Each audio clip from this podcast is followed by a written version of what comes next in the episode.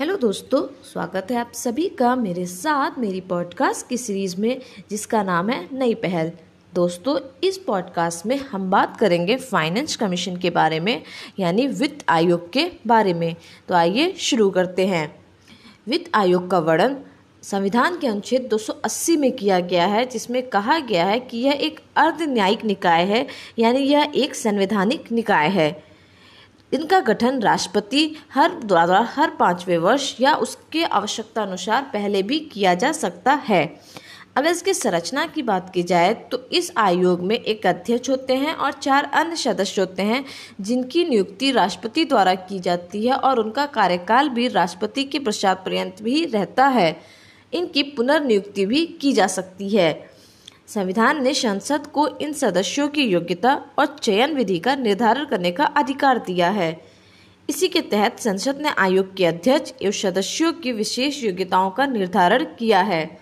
अध्यक्ष सार्वजनिक मामलों का अनुभवी होना चाहिए और जो अन्य चार सदस्य होते हैं, को निम्नलिखित में से चुना जाना चाहिए।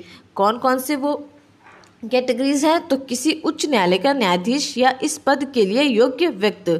ऐसा व्यक्ति जिसे भारत के लेखा एवं वित्त मामलों का विशेष ज्ञान हो। ऐसा व्यक्ति जिसे प्रशासन और वित्तीय मामलों का व्यापक अनुभव हो, या ऐसा व्यक्ति जो अर्थशास्त्र का विशेष ज्ञाता हो। आइए देखते हैं वित्त आयोग के कार्य क्या क्या हैं। तो वित्त आयोग भारत के राष्ट्रपति को निम्नलिखित सिफारिशें करता है।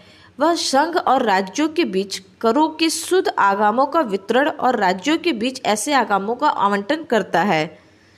भारत की संचित निधि में से राज्यों के राजस्व में सहायता अनुदान को शासित करने वाले सिद्धांत भी बता देता है। राज्य वित्त आयोग द्वारा की गई सिफारिश के आधार पर राज्य में नगर पालिकाओं और पंचायतों के संसाधनों की अनुपूर्ति के लिए राज्य की संचित निधि के संवर्धन के लिए आवश्यक उपाय देता है। इसके अलावा राष्ट्रपति द्वारा आयोग को सुखड़ वित्त के हित में निर्दिष्ट कोई अन्य विषय हो तो वो भी वित्त आयोग देता है।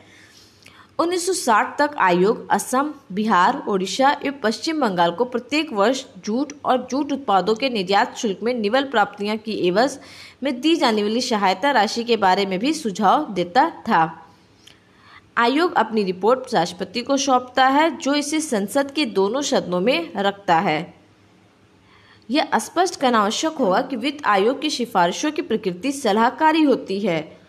और इनको मानने के लिए सरकार बाध्य नहीं होती। यह केंद्र सरकार पर निर्भर करता है कि वह वह राज्य सरकारों को दी जाने वाली सहायता के संबंध में आयोग की सिफारिश लागू करे। इस संबंध में डॉक्टर पी वी राजमन्ना, जो कि चौथे वित्त आयोग के अध्यक्ष थे, ने कहा है, चूँकि वित्त आयोग एक संवैधानिक निकाय है, जो अर्ध न्यायिक कार्य करता है, और तथा इसकी सलाह को भारत सरकार तब तक मानने के लिए बाध्य नहीं है जब तक कि कोई बाध्यकारी कारण ना हो।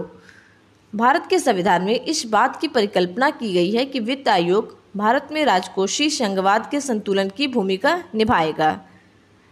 अगर देखा जाए कि वित्त आयोग के प्रथम अध्यक्ष कौन थे तो वे थे केशी नियोगी।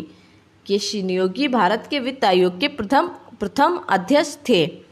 वित्त आयोग से जुड़े हुए कौन कौन से अनुच्छेद हैं? तो अनुच्छेद 280 जो कि वित्त आयोग के बारे में बताता है, अनुच्छेद 281 जो वित्त आयोग की अनुशंसाएँ बताता है। तो इस तरह से हमने वित्त आयोग के बारे में जाना। मिलते हैं अगली पॉडकास्ट में, तब तक के लिए धन्यवाद।